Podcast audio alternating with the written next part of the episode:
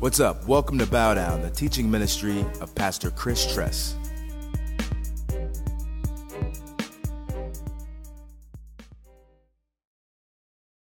We welcome you in this place. We acknowledge you are here. You are with us. You will never leave us or forsake us. And our hope, God, is all in you. Our hope is in you alone. We agree with what it says in Psalms My soul waits for God alone. And it's in that posture we come today, God, asking for you to speak to us, asking for you to revive us to yourself, asking, God, that you would just do great things in our life, God, so that we would bring you glory and honor as we walk in love with you, Jesus. We realize there's nothing we can do apart from you, but you are so wanting to give. You're so wanting to give to your kids. So, God, I just pray for faith to arise right now in Jesus' name. Lord, we believe, but help our unbelief. Help us, God, to have ears to hear what the Spirit is saying. Help us to receive, God, the Word, the Word, God. And help us to walk in a manner worthy of the gospel. We do lift up those precious children that are at camp today. And Jesus, as they see, they're going to see a, a replication of you being crucified and beaten and hung on that cross. And I pray, God, for their hearts to say, Oh, wow, Jesus, I surrender my life to you. We pray for decisions, God. We pray against the assignments of the enemy, God, and lies over these children's life that they would come into the truth that you are the King of Kings and Lord of Lords, Jesus, and you are worthy to be followed.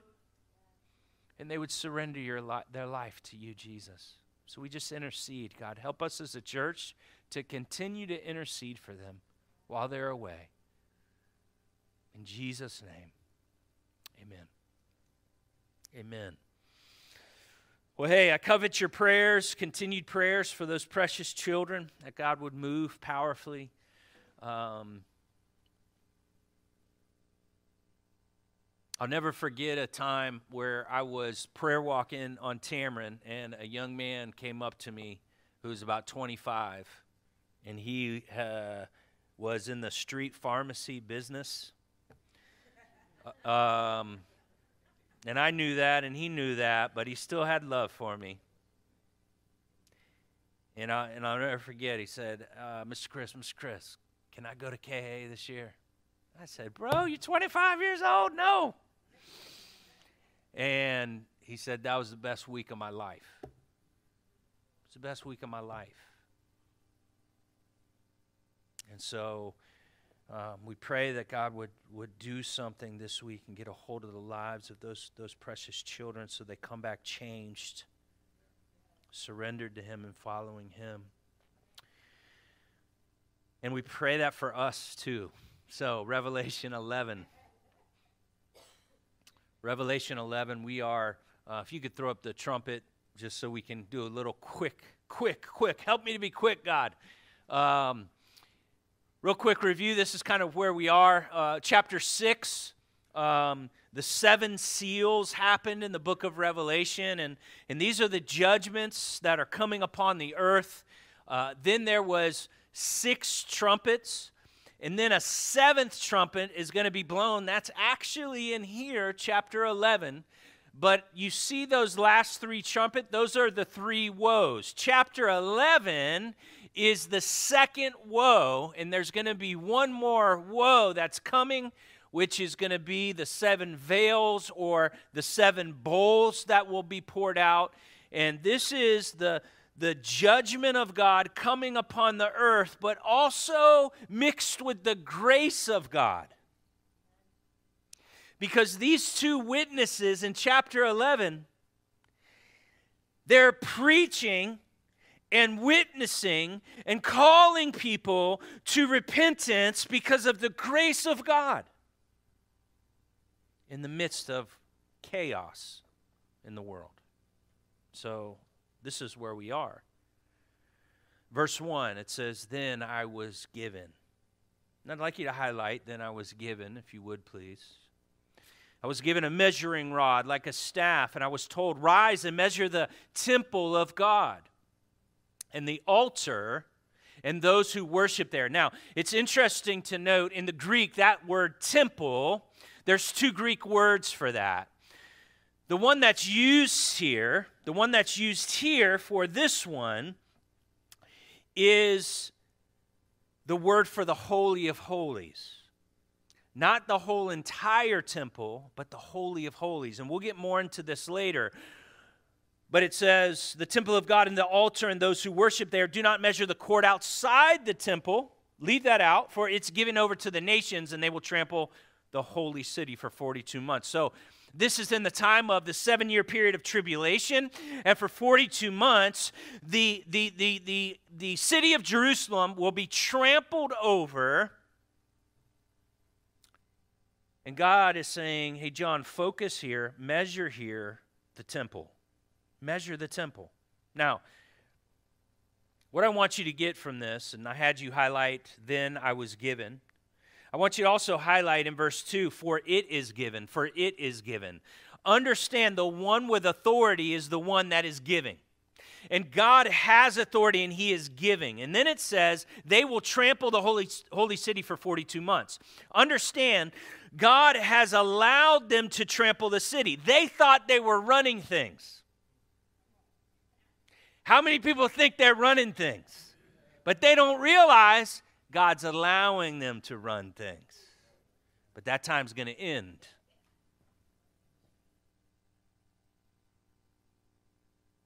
It was giving. It is giving. They will trample. Here's what I want you to get God is in control in the midst of it. Right now, inflation, gas prices. What about a war with Russia? Shooting in the schools. Guess what? God is in control. It may feel like chaos, it may look like chaos, God is in control. This whole chapter, man, things are going crazy, right? God is in control.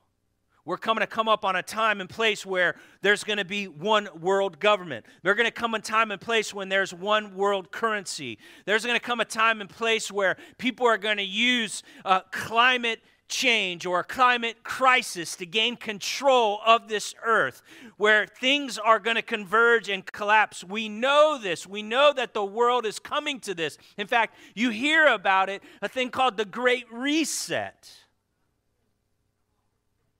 It's happening right now. Somebody also said it could be the great preset to the reset. But understand a great reset is coming because this is all building up to the Antichrist ruling on the earth, a one world government where there's one monetary system and you cannot buy or sell unless you have the mark. And by the way, they're going to take away all your guns you're not going to be able to do anything. This is what's coming. Now, for us as believers, uh, we don't need to be worried about that. We don't need to be afraid about that. Even this, where these two witnesses, they were given authority to do what God had called them to do in the midst of chaos, in the midst of different things. And when the enemy comes in like a flood, God raises up a what? standard. Nestor said that last week. Hey, guys, Christ is a standard, and as we stand in Him, we become the standard in this world. So, all this stuff's happening just like it says in the Bible. God is in control. He's in control. So, don't major on the minors. Hello, church. Let's not major on the minors. Let's remember God is in control. He is in control. The second thing that I want you to see from these two verses is that you see a temple. You see a temple. This must have been encouraging to John, who was in Patmos, in prison, and he knew 20 years ago Titus of Vespasian came in and destroyed the temple. And now all of a sudden, God's giving him a vision which, which is showing him that there's going to be a temple built again. Might have been encouraging to him. As things were falling apart, again, God is in control. Now, I want you to understand something, church. There has been so many prophecies that have been fulfilled in the Bible. So many. Uh, just with the nation of Israel alone. Prophecies that are coming true as we speak. There's two of them that haven't come true, and this is one of them. The temple has not been built. Now, for those of you who want to go research because you got a lot of free time, you can go online and you can research the Temple Institute. The Temple Institute, I think it's .org. If you know Hebrew, you can read their website in Hebrew, but if you don't, you can read it in English. They have everything that's already been completed. They've got things that have been created.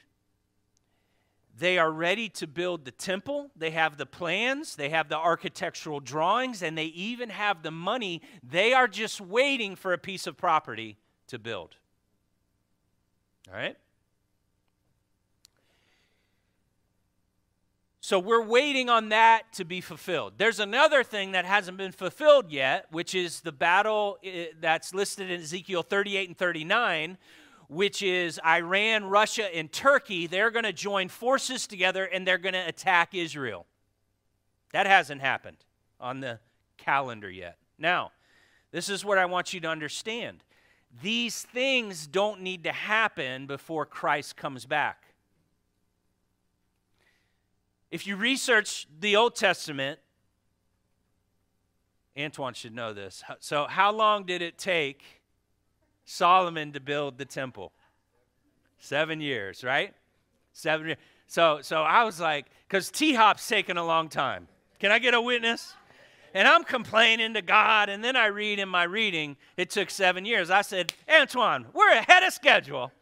It took him seven years, all right? So anyway, so anyway, be encouraged, brother. So, so, so if back then all right? With their lack of technology, they could build that in seven years. How fast could a temple be built? Now, if they already have all the money, they just need a plot of land. So, the temple, and then the war of Gog and Magog in Ezekiel 38 and 39. Those two things on the political, on the, on the uh, prophetic calendar still need to take place. But Jesus could come back tomorrow those things don't have to happen before. Does that make sense? All right. And by the way, what a better setup for the Antichrist to come and say, hey, I've got a plan so that the Jewish people could build their temple right next to the mosque that's there by the Muslims the Dome of the Rock, that's there with a golden dome. So that's there on the Temple Mount. Hey, here's the plan. Let's build them both side by side and we'll make a peace treaty. And by the way, it's talked about in the book of Daniel. We don't have time to go there. But the Antichrist is going to sign a covenant of peace for seven years and a peace treaty, but he's going to halfway through it break the covenant. He's also going to go up into the temple and he is going to say, Worship me. So that's going to happen halfway through the tribulation period. So, we need to be aware because Revelation chapter 6, it talks about the Antichrist who's going to come on a white horse where it's going to look like a peaceful thing. So, how's he going to come to power? Well, maybe one way he'll figure out how to bring peace to the Middle East. He'll figure out how to bring a temple so that the temple can be built. We just need to be aware of what's going on in the world because that is going to happen. It hasn't happened yet, but a temple will be built. This is what Scripture says. All right, let's move on. Verse 3. It says, I will, and we are in uh, Revelation chapter 11, I will grant authority to my two witnesses That word witness is martyr, martyr. That's where we get the word martyr, all right? It doesn't necessarily mean, although it can mean speaking forth, but it, it means someone that is dead to themselves. They're a witness. They're a martyr witness where they're no longer living for themselves, but they're living for God. It says, they will prophesy. The word prophesy means to preach, to speak forth, to proclaim, to tell the future. For 1,260 days, and they were clothed in sackcloth. And so, for about three and a half years, of the tribulation period, they are witnessing, they are preaching in the midst of chaos. After we've seen the seven seals, after we've seen six trumpets, these guys are still proclaiming. And they're doing, doing it in sackcloth. Now, there is a debate where some people believe okay, do the witnesses come at the beginning of the tribulation or do they come in the halfway period? Um, let's go ahead and turn to Revelation 13 5. I'm going to I'm going to tell you why I believe what I believe. I'm going to be a bad teacher and not teach the other side. You can go research that yourself. But I don't have time to give both sides, okay? Let me just say this it, it, it, the bottom line is they're going to witness. Can I get a witness? If they do it on the front end, they do it on the back end, they are going to get what they're going to, you know what I'm saying? They're going to do what they've been called to do. So here's why I believe that they're going to come in the first part of the seven year tribulation period. Revelation 13, 15. And the beast was given a mouth uttering haughty and blasphemous words, and it was allowed, and it was allowed to exercise authority for 42 months. That is the last three and a half years of the seven year period that this beast, which is the Antichrist, he's given authority over the earth. Now, what we're going to see in Revelation 11 is that there's going to be a beast that comes up from the abyss and he's going to kill the two witnesses. So when the Antichrist comes to power, the ministry of the two witnesses end. That's why I believe they're going to prophesy and witness in the first half. Now, if you believe otherwise, that's all good. You believe in Jesus, you go to heaven, you die. That's all that matters. Thanks, leader, for getting that joke. Here's what I want you to get as well. They wore sackcloth. You see that there? Sackcloth. They were clothed in sackcloth. Now, fellas, if you want to, to lower your budget for clothing for your spouse, use this verse, man. It'll drop it down real quick. Any, I'm just kidding. Um, went better the first service, I guess. Um, sackcloth, it represents mourning. It represents humility. It represents brokenness. The prophets of old in the Old Testament, when they were mourning, they were wearing sackcloth while they were mourning, while they were covering themselves in dirt, seeking God. And so there's this humility that these two witnesses are standing in. Why is that important for you and me? Because a lot of believers think they're preaching or proclaiming stuff with a righteous anger but these two witnesses who actually breathe fire, like real fire, they're doing it out of humility and brokenness. Church, listen. I am wretched to the core. I am a rebel deserving of wrath. The oh, listen, if anything occurs to me, it came from God if it was good. There is nothing that I bring to the table. I am wretched through and through. But His blood, His blood, His blood has covered my sins, and He has declared I'm a saint. So when I preach, when I share truth, I always want to do it from a posture of brokenness and humility, knowing, but because of the grace of God, I wouldn't be here. It's because of your grace that we have this ministry. It's what Paul says. So they're preaching in humility, they're preaching in sackcloth. All right, verse 4. Revelation 11. These are the two olive trees and the two lampstands that stand before the Lord. And I want you to highlight stand before the Lord, please. And I want you to turn to Zechariah chapter 4. Zechariah chapter 4. So we can see there's a description of these two people in the Old Testament. So it's a fulfillment of biblical prophecy that's going to come forth, that's going to come to pass. And so it says in verse 11, it says, Then I said to him, Zechariah 4 11, then I said to him, What are these two olive trees? On the right and to the left of the lampstand.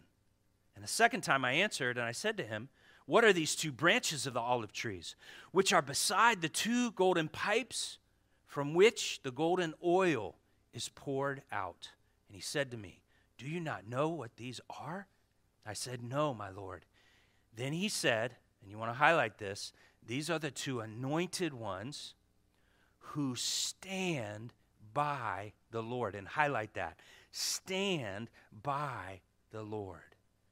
And so you can put above stand by the Lord Revelation 11:4 because it says the two olive trees and lampstands that stand before the Lord.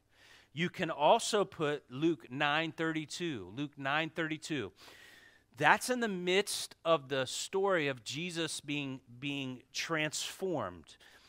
Uh, on the, the, the Mount of Transfiguration. And it says this in Luke 9:32. You don't have to turn there. It says, Now Peter and those who were with him were heavy with sleep, but when they became fully awake, they saw his glory, and the two men stood with him.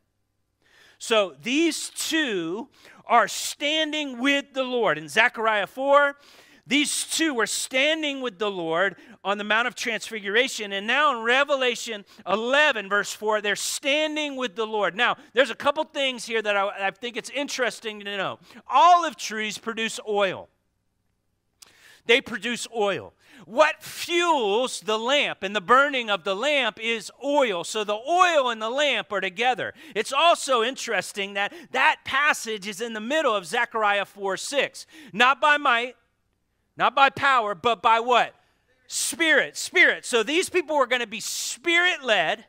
They're not going to be like the foolish virgins that are out of oil but they're going to be like olive trees producing oil to keep those lamps burning with fire. There's a connection that's happening. These people are standing before the Lord, abiding in the presence of God.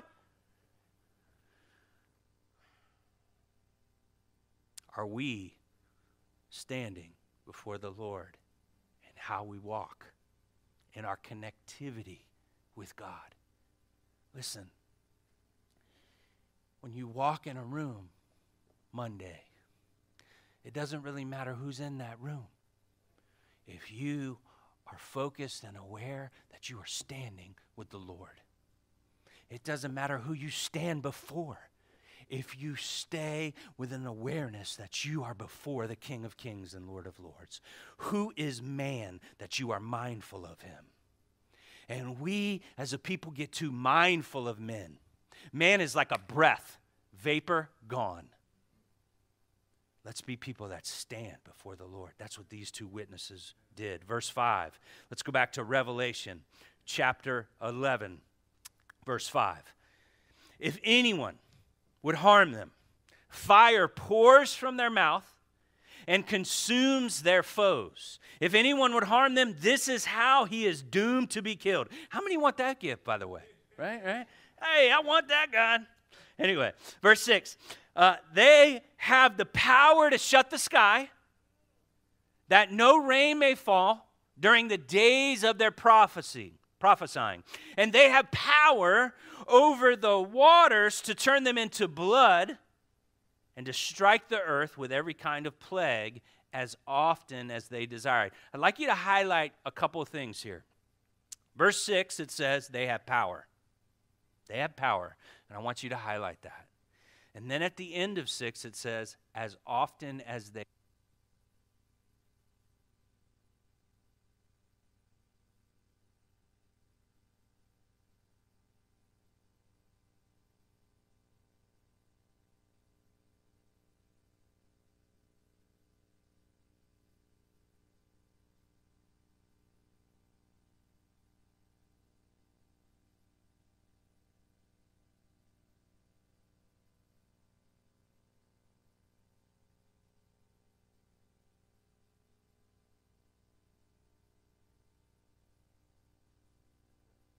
All right, check, check, check. We good?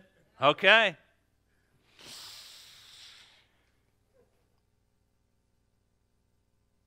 And I'm being serious. Throw them in garbage, please. Um, they have power, and they use that power when they desire to use it.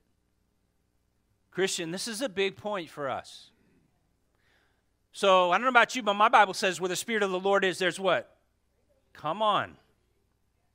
There's freedom. The same power that is in you, it's the same power that raised Christ from the dead right? That's what the Bible says for us as believers. The same power that raised Christ from the dead is within me. Greater is he that is in me than he that is in the world. Like, this is what our God has declared about us. This is who he says we are. But the reality is, most of us, right, including myself, we don't walk like that, do we? These guys were walking like they knew they were plugged in to the power. They had the oil, they were burning, fire was coming, and they were walking it like they were talking it, or however that goes. As often as they desire. You might be saying, Who are these guys, by the way? Now, some people say, and again, this is a thing that really doesn't matter. Some people say that it's Moses and Elijah. Why? Because Moses had the ability to call down plagues, and you see here where it says the water turned to blood. Who did that? Moses did, right? Some people say Elijah because Elijah was the one that stopped the rain with King Ahab, right? He prayed and it did not rain. So some people believe that it's Moses and Elijah, but here's the thing that I think is more important we don't know what their names are. These guys were the no name preachers. The no name preachers. Uh, Sebastian, let's go ahead and throw up. There's a certain football team called the Miami Dolphins. you know I had to do it. You know I had to do it. So, 1972, undefeated season. Their defense was so amazing. Tom Landry from the Dallas Cowboys, he's like, I don't know about their defense. In fact, I don't even know one player on their defense. So I, he gave them the term the no name defense. They were so amazing. Again, did I, did I tell you they went undefeated? The only team that's ever done that in 50 years. Perfect season, perfect, just like Jesus.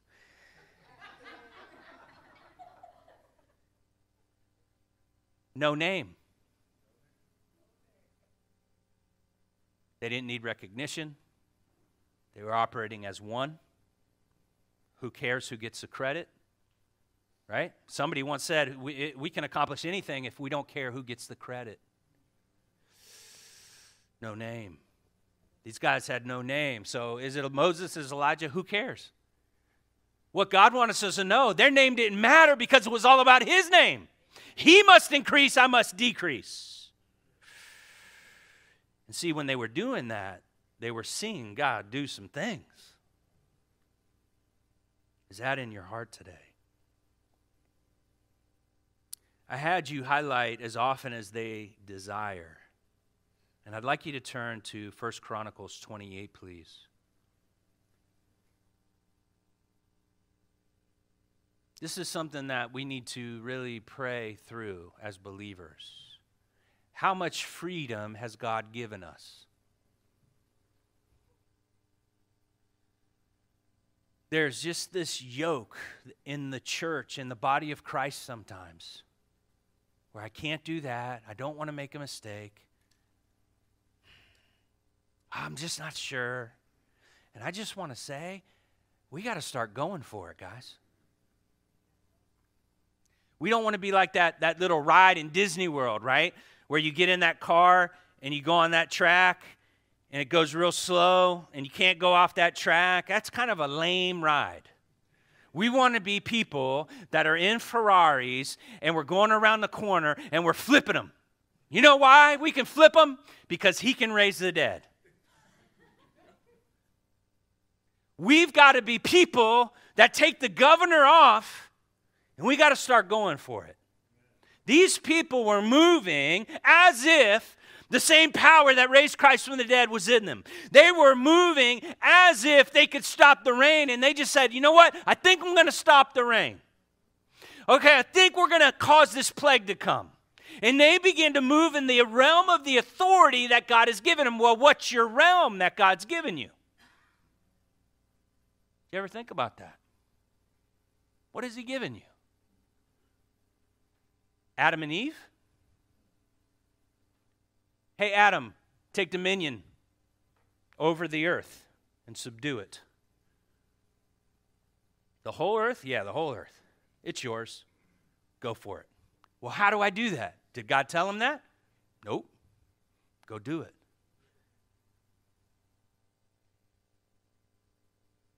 He wasn't like, oh, God, there's this horse with stripes coming. Uh, let me wait on you.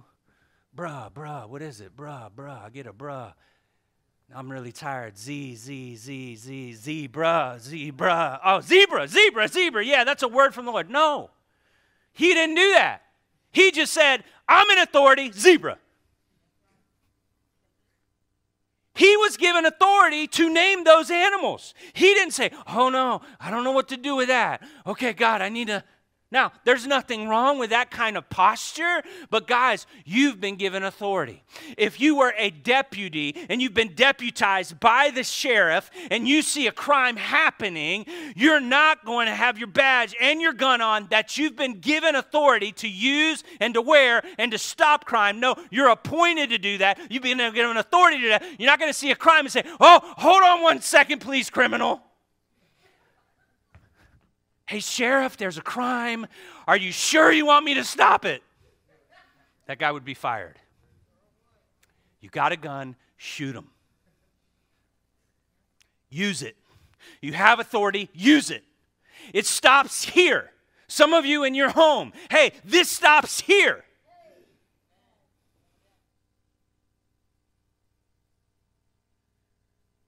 And we need to start moving with an expectation that God is with me, He is for me, He is on my side. Where the Spirit of the Lord is, there's freedom. If He's for me, who or what can be against me? Same power that raised Christ from the dead, it's in me. I'm gonna go, I'm gonna start going.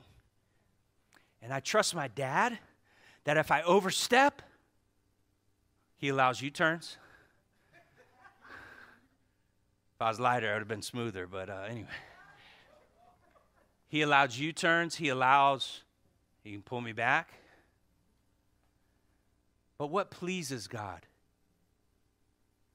Without what? Faith. It's impossible to what? Please God. Right? I'm just not sure. I'm just not sure. I'm just not sure. How can I know? How can I know? How can I know? Oh, guys, listen. Listen to this verse here Mark 14, 7. Jesus is talking. For you always have the poor with you. It's Jesus prophesying. There's always going to be poor people. In fact, we'll see this in Revelation 11. Small and great, basically rich and poor, right? So it's, there's always going to be inequality, always. Now, Jesus says, whenever you want, you can do good for them. That's a blank check right there. For every Christian, wherever, whenever you want, you can help the poor. Whenever you want, Jesus says you can help the poor. Here's the problem. Oh, God, I'm just not sure. I'm just not sure. Now, there's a beauty in that at times, but, church, what I'm trying to do is I'm trying to get us over the edge here to jump off the cliff, right? If you want to walk out of the water, what do you, what, what do you need to do? You need to get on the, out of the boat. If you want to walk on water, you got to get out of the boat. And what, what happens if you sink? Ah, Peter did that, but then he cried out to the Lord and God pulled him right up immediately, right? So, so guys, we've got to start going, right? These people were moving in such a way. Luke 1 3 and 4, it says, Oh, most excellent Theophilus, I, it seemed good to me to write to you. And so then he wrote the Bible. Think about that. It seemed good for me to write you, and then he wrote the Bible. What's on your heart? What has God put on your heart to do? Are you stepping forward knowing that He is with you? Now, should you seek counsel? Yeah, seek your community. Hey, hey, listen, I feel like God wants me to put out an album, like a gospel solo album. What do you think, right? And so I go to Destiny. She's like, nah, Chris, don't do it. I go to DJ, nah, Chris, don't do it. I got to listen to the counsel because. But, but, but, here's the deal, right? Oh, they ain't walking in the Spirit. I'm going to do it anyway. No, That church, hello, that's what we see a lot. Okay, okay, wait a minute now. Maybe I'm the one that's supposed to write the lyrics and somebody else sings it. But at least I'm stepping, at least I'm asking, at least I'm going. You, you, you understand what I'm saying? This is what these guys are doing here. This is why I'm, I'm hanging on this. Let's look at, at um, um, um, uh, Chronicles, First Chronicles 28. So here's David. He, in his heart, was a man after God's own heart. He loved God with all of his heart, and he wanted to build God a temple. Was that a bad thing or a good thing? It's a good thing. In fact, he went to the prophet Nathan, and Nathan says, Do what's ever in your heart. So David went forward with that. But then God gave a word to Nathan, and Nathan had to come back the next day and say, Hey, David, don't do it. You can't build the temple. And so you're seeing now at the end of David's life how he processed this. King David arose to his feet. Verse 2, 1 Chronicles 28. Hear me, my brothers and my people. I had it in my heart to build a house of rest for the ark of the covenant of the Lord and for the footstool of our God. And I made preparations for building it. You might want to highlight that. I made preparations for the building. But God said to me, You may not build a house for my name, for you are a man of war and you have shed blood. So here's the deal your dad loves you. If you're going forward wanting to build something for him, he can stop you. Right? But if he hasn't stopped you, keep going. Right? It's, it's, it's like this a person that, oh, I don't pray for healing anymore. Why not? Well, because God just didn't heal me. Well, listen, Apostle Paul kept praying. He asked three times, and then God say, Stop praying for healing. Did God tell you to stop praying for healing? No. Then don't stop praying for healing. Keep asking, keep knocking, keep seeking. That door's going to be open. Please press in, press in, press in.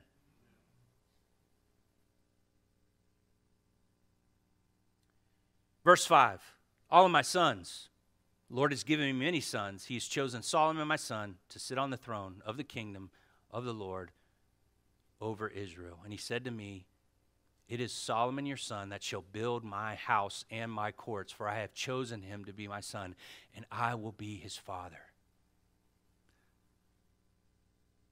Was David salty? Did he give up on the dream? Whatever. Did he rebel? How was his attitude? Look, look at his attitude here. Verse 9. And you, Solomon, my son, know the God of your father and serve him with a whole heart and with a willing mind. For the Lord searches all the hearts and understands every plan and every thought. If you seek him, he will be found by you. But if you forsake him, he will cast you off forever. Be careful now, for the Lord has chosen you to build a house for the sanctuary. Be strong and do it. So he's encouraging up the next generation to do what God had put on his heart.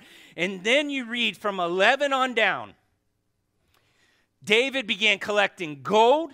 He began to collect silver. He started putting everything together. He began making plans for it. In fact, look at verse 19. And this he made clear to me in writing from the hand of the Lord all the work to be done according to the plan. So he even made a plan. So God put it on his heart to build a temple. Hey, it, it seems good to me. So he started to do it. God said, No, you're not going to do it. But it was still in his heart. So he did everything he could to see it happen in the next generation. Church, are we walking like that? See, when we live for no name, it might be the next generation. We might be here, but it's not for us. It's somebody that's going to come out of the womb of somebody here. And that's why we're here. There may be a Moses rising up from our midst. You never know.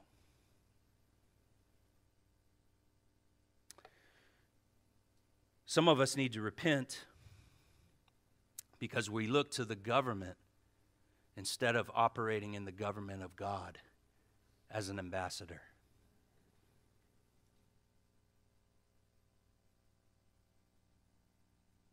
Has God put a ministry on your heart? Has God put a business on your heart? Let's not complain about the schools. Let's just go start a school together.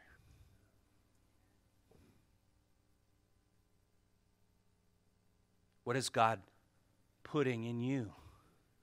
Are you using the power that He's given you? Or, or, let's go ahead and turn to Matthew 25, please. Are you burying? Are you burying it? Matthew 25, verse 24.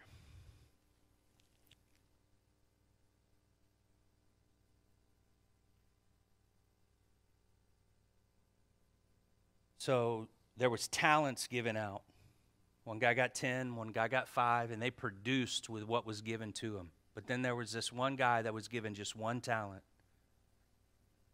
So listen, everything wasn't dispersed evenly.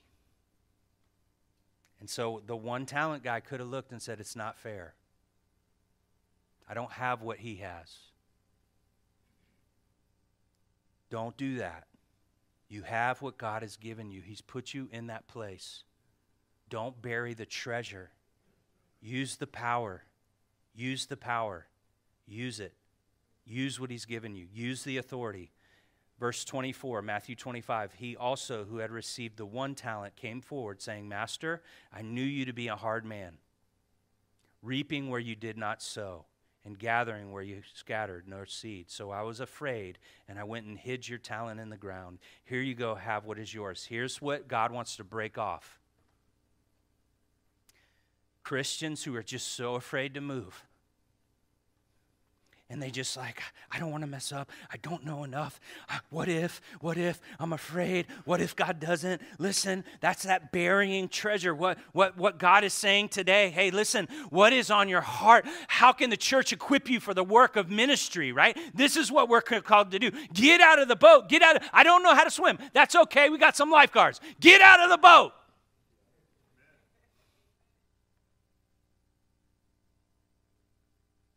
I was afraid and I hid it. Verse 26 His master answered him, You wicked and slothful servant. You knew where I reap, where I have not sown, and gathered, where I scattered no seed. Then you ought to have invested my money with the bankers, and at my coming I would have received what was my own with interest. So take the talent from him and give it to him who has ten talents. For everyone who has, will more be given. This is a kingdom principle, by the way, and he will have an abundance. Sometimes we look at people, why has this guy got an anointing? Why has this guy got this kind of authority? Why does this guy seem to get blessed? Why does this guy seem to get, why does, right? And we have to be very, very careful about that because, again, we don't want to judge things on the outside.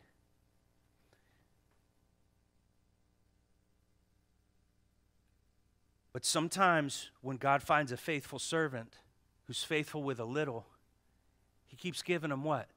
More. He gives more. That's what he says. Who's faithful with a little, he gives more. I don't feel like he ever gives me anything. Well, have you been faithful with that one thing? One thing. Have you been faithful? Because 28 Take the talent from him and give it to him who has 10 talents. For everyone who has, will more be given, and he will have an abundance. But from the one who has not, even what he has will be taken away, and cast the worthless servant into outer darkness, in that place where there'll be weeping and gnashing of teeth. This is, this is, this is Jesus. And so you've been given authority, you've been given power, you've been given a gift that only you have. Are you burying that? Or are you just kind of sitting back and saying, "Oh, God, I just I just don't know." Are you beginning to just step out and say, "You know what? God, if this isn't you, I'm going to trust you that you're going to stop me cuz you love me. I'm your kid. I'm your kid." Look, when my kids were little, hey, don't go across the road. If I tell you again, I'm going to whoop your behind.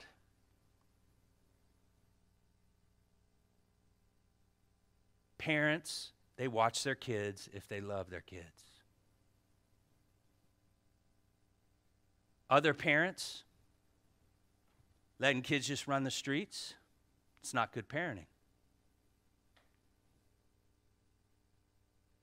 Our God is a good father who watches over, and we're about to cross boundaries. Do we trust him enough that he's going to stop us and pull us back? Yeah. If I keep going out in the road without looking both ways, eventually you're going to get spanked. But if you're just trying to go because you believe you want to please him, this is what you put on my. Listen, he's not going to spank you.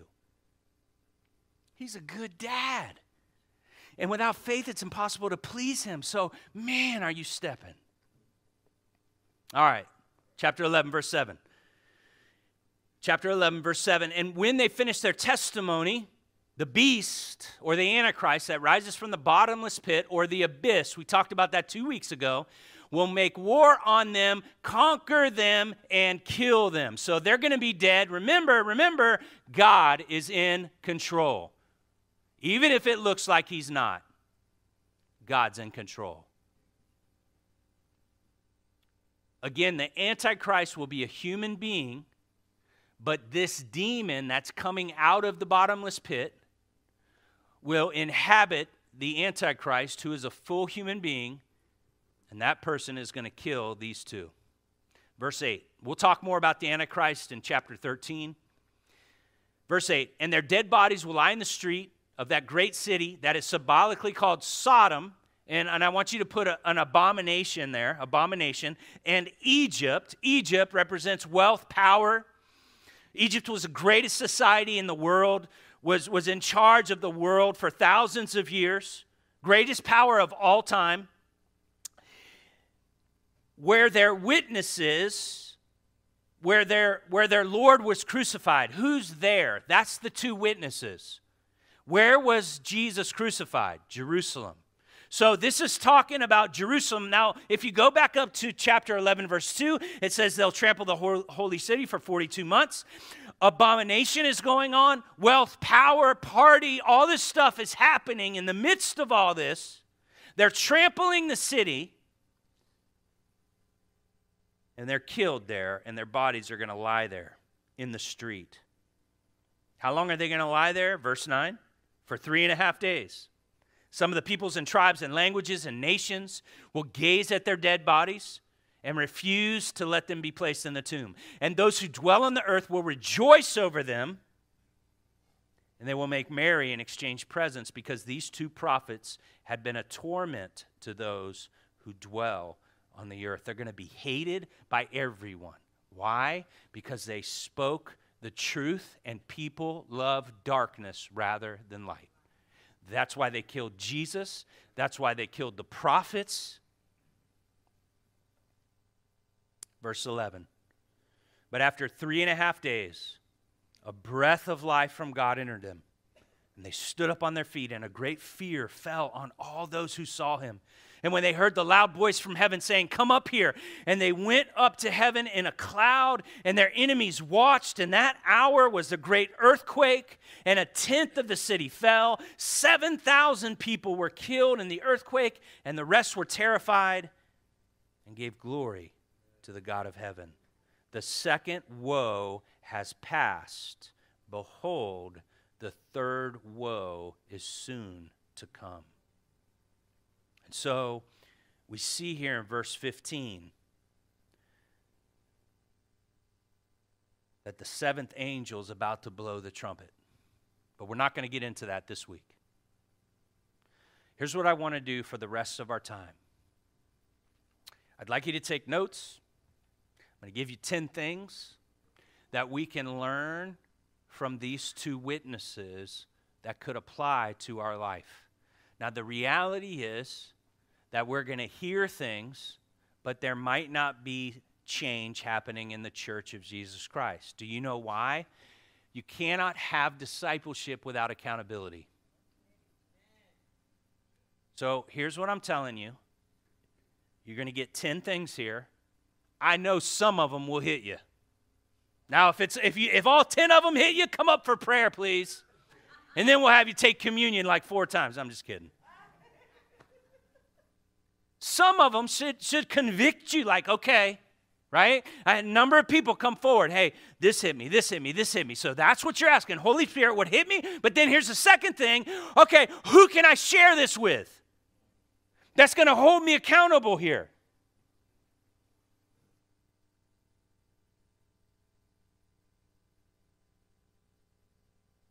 The first thing that we see is that they were given authority. They were given authority. God gave them authority. Are you walking in the authority that God has given you? That's question number one. Are you walking in His authority? Like consistently? The verse that goes with that is Matthew chapter 28. All authority has been given to me, now go. So, are you walking in the authority that God has given you? And for most of us as believers, we don't. We don't. We don't use our authority that's been given. When my wife, uh, years ago, when I first became a pastor and I was ordained, we would leave places. I'd jump in the car with her, and she would say to me, Why didn't you say something? I was like, I don't know. I didn't want to be, I didn't want to say nothing. Who am I? She's like, Hey, come here. You're ordained as a pastor. You're supposed to say, Oh, yeah, yeah, yeah, I am supposed to say something. You can be ordained but forget you're ordained. Right? You can be saved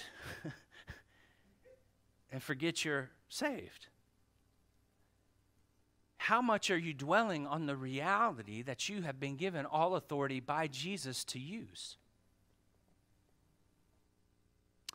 The second thing, are you living as a witness, as a martyr witness? And you want to bring this before the Holy Spirit of God. Like, don't try to answer it in your own mind because apart from the Holy Spirit, you're not going to know truth. You can't know truth apart from the Holy Spirit. The verse for that is Acts 1 8. It says this You shall be my witnesses when the Holy Spirit comes upon you. You need to focus on this, disciple. You shall be my witness. You shall. Not you may, not you might, but you shall be my witness. And there's some of us, some of us, right? At times we're like, I don't want to be your witness. I don't feel like I know what to say. I don't feel like I can. I don't feel like, you know, no, listen, listen. The word that's declared over you, that's more important than your feelings, that's more important than what you think. This is the word. You will be my witnesses. Don't go against the goads. Don't go against what God has declared. You are a witness. You will be his witness. Whether you like it or not, you're going to be his witness. Can I get a witness? I want you to turn to Luke 5:10. You've got to come into that word. You've got to say, God, please give me enough faith so I can come into this reality. And some of you, you need to quit listening for these next eight points because this is your point. And you need to fast for the rest of the week for lunch, just lunch. You catch up at dinner. Don't gorge yourself. That's what I do. Fast for lunch or maybe breakfast. Do what the Lord tells you to do, okay? Don't listen to me. But here's the verse, Luke 5:10. Do not be afraid. From now on, you will be catching men. Do not be afraid. God, forgive me. I am afraid. That's why I'm not a witness. Forgive me. I'm now want to come into, I'm not going to be afraid. Fill me with a boldness, God. And I just want to sit in that. From now on, you'll be catching men. From now on, you'll be catching men. From now on, you'll be catching men. Yeah, do you believe that? That's what Christ is declaring over you. You will be my witness. You will catch men. Look, any fisherman, they don't go out with bait and poles and this thinking, I'm coming home with nothing. Some think they're better than they are, but anyway. You know, my, my, my, my uncle used to say, Don't call me a fisherman, I'm a killer. I kill fish, it's what I do. I'm not going, I'm going out there to destroy, right? I'm coming back with dinner. I'm a killer. And sitting in this word, this is what God declares over you. From now on, you will be catching men. Do you believe that? Do you believe that word? Here's the third thing they prophesied. These witnesses prophesied. Are you prophesying? Are you speaking forth? Are you declaring the things of God? I want you to jot this down. 1 Peter 4:11. It says when you speak, speak the words of God. When you speak, speak the oracles of God. When you speak and declare things, speak as if. This is the New Living Translation. When you speak, speak as if God's speaking through you. Speak forth. Proclaim. How can we how can they hear if no one preaches? So, are you prophesying? There's three things so far. Number four, they wore sackcloth. They wore sackcloth. I don't know about that point, Chris. I want you to, to, to, to jot down 1 Peter 5 5. 1 Peter 5 5. This is what it says it says, Clothe yourselves, all of you, with humility towards one another. For God opposes the proud, but he gives grace to the humble. Sackcloth represents humility. Oh, God, I want to be clothed in humility. I want to be humble. I want to consider others as better than myself. So, this thing of wearing sackcloth, man, we want to be a humble people that proclaim Jesus. The fifth thing is this we didn't know their name. And so, are you good with being a no name? Are you good if you never make a, a name for yourself. The reality is, a lot of times, it is our reputation that stops us from using the power and the authority that God has given us. Let me say that again. A lot of times, it is our reputation that stops us from using the power and the authority that God has given us. I don't want to do this because I don't want to look like this. I'm scared of what they might say. What is that? That's reputation. That's you caring about your name. That's caring about how you look. And ooh, I'm guilty. So are many of you. Don't judge me. Care how we look. Philippians 2 7, New King James, it says this Jesus made himself of no reputation. Whew. No reputation. I want to be part of a church with a bunch of no names, living for the glory of God alone. We don't care who gets the credit. We don't care. It's God, it's God, it's God. So, are you willing to have no name? Number six, they stood before the Lord. They stood before the Lord. You are my one thing. One day in your house, is better than a thousand elsewhere. I want to walk and live in your presence, God. I want to stand before you. I want to be more consumed and concerned that you are here rather than the people I'm speaking to right now. You are here, Jesus. You are with me. May we be people that stand before the Lord like these two witnesses did. May we ask God to help us walk and raise the consciousness of the reality of His presence as we stand before Him. Number seven, they were operating with power. Are you? I want you to turn to James 5, please. James 5. We're almost done. James 5. Scripture is always encouraging us to step out in faith, to believe, and here we see these witnesses, they're stopping rain. In James 5:16, it James is, is right, the Holy Spirit's writing to to the church through James. And it says, Confess your sins one to another and pray for one another, that you may be what? Healed. Listen, I've given you seven things so far. If you're not doing this, there's a reality. It's why I told you to get an accountability partner. Confess that so you may be what? Healed. That God replace that fear of man with the fear of you. Forgive me, God. And so confess your sins so that you, and, and pray for one another that you may be healed. The prayer of a righteous person has great power and it's working. Elijah was a man with a nature like ours.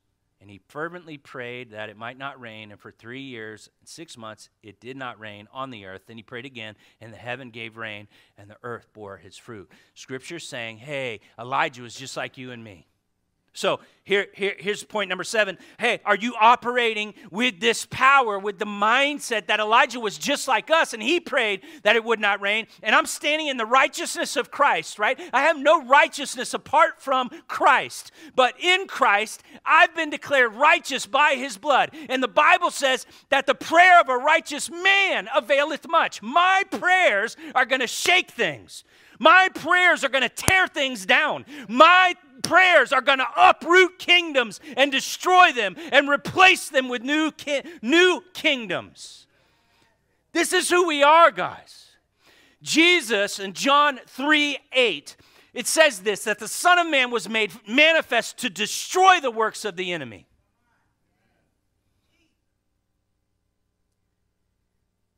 Number eight, they ministered with a freedom. They used their power when they wanted to stop the rain, when they wanted to do a plague, however they desired. I've quoted this already, but 2 Corinthians 3:17, now the spirit, the Lord is spirit, and where the spirit of the Lord is, there's freedom. Here's the eighth question, are you moving with that kind of freedom? But God, what do you want me to build for you? What can we go do together? What are you calling me to do, God? Where the Spirit of the Lord is, there's freedom. There's freedom. Minister with a freedom, guys. Your dad loves you, he can stop you. Number nine, they finished their testimony. And I'm going to finish this sermon, by the way. They finished their testimony. Are you somebody who finishes what you start? The one who said, It is finished, lives inside of you. So, guess what? Your old identity may be you never finish what you start, but now you're in Christ. He says it is finished, and He always finishes what He starts because He's the author and the finisher of your faith. What He begins, He always finishes. Always. And so, as you stand in Him, you will finish. Now, some of you like, well, I don't really have a desire. I don't really have a dream. I don't really have a vision. Here's my question for you Did you finish the last thing? Did you finish the last thing? And sometimes things don't don't don't don't don't awaken because we, did, we didn't do what he told us to do last time. Last one, last one. Hallelujah. They were hated. So, do you have some haters? Do you have some haters? I got a few. I can lend you a couple of mine if you want. I'll be happy to share. I want you to turn to Luke 6:26, please. This is the last point here, and we're done. Worship team, if you could just come on up. And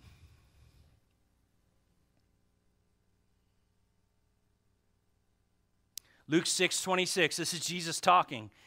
He's talking to his people, and he says this Woe to you when all people speak well of you. For so their fathers did to the false prophets.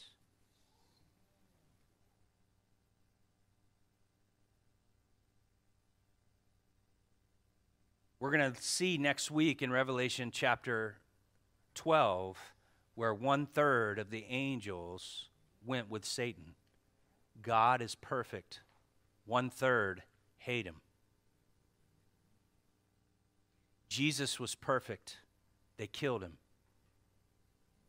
But for some reason in the church, we think that we need to be liked by everybody. And Jesus warns us you better have some haters. You know how you get some haters? Is when you speak the truth in love. And people love darkness more than they love the light, so they begin to hate you for speaking the truth into them. Not that I'm trying to go get haters, but it just is what it is. They don't want the truth. When you turn the lights on in your kitchen, the roaches run. They don't like the light. Like some of you ain't have roaches, but anyway. This is church, man. We got to keep it real.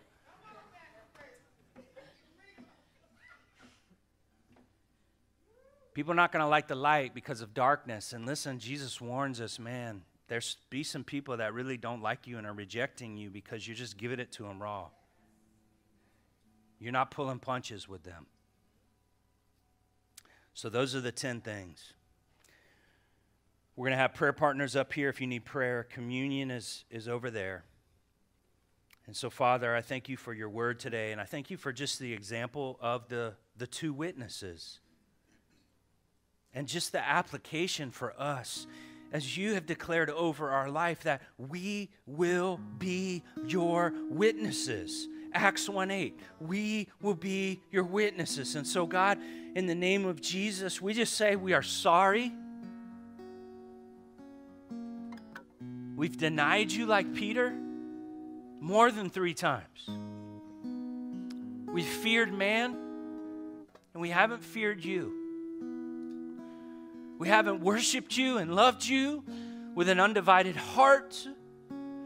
We haven't walked with authority. We haven't, we haven't used the power you've given us. We've buried it.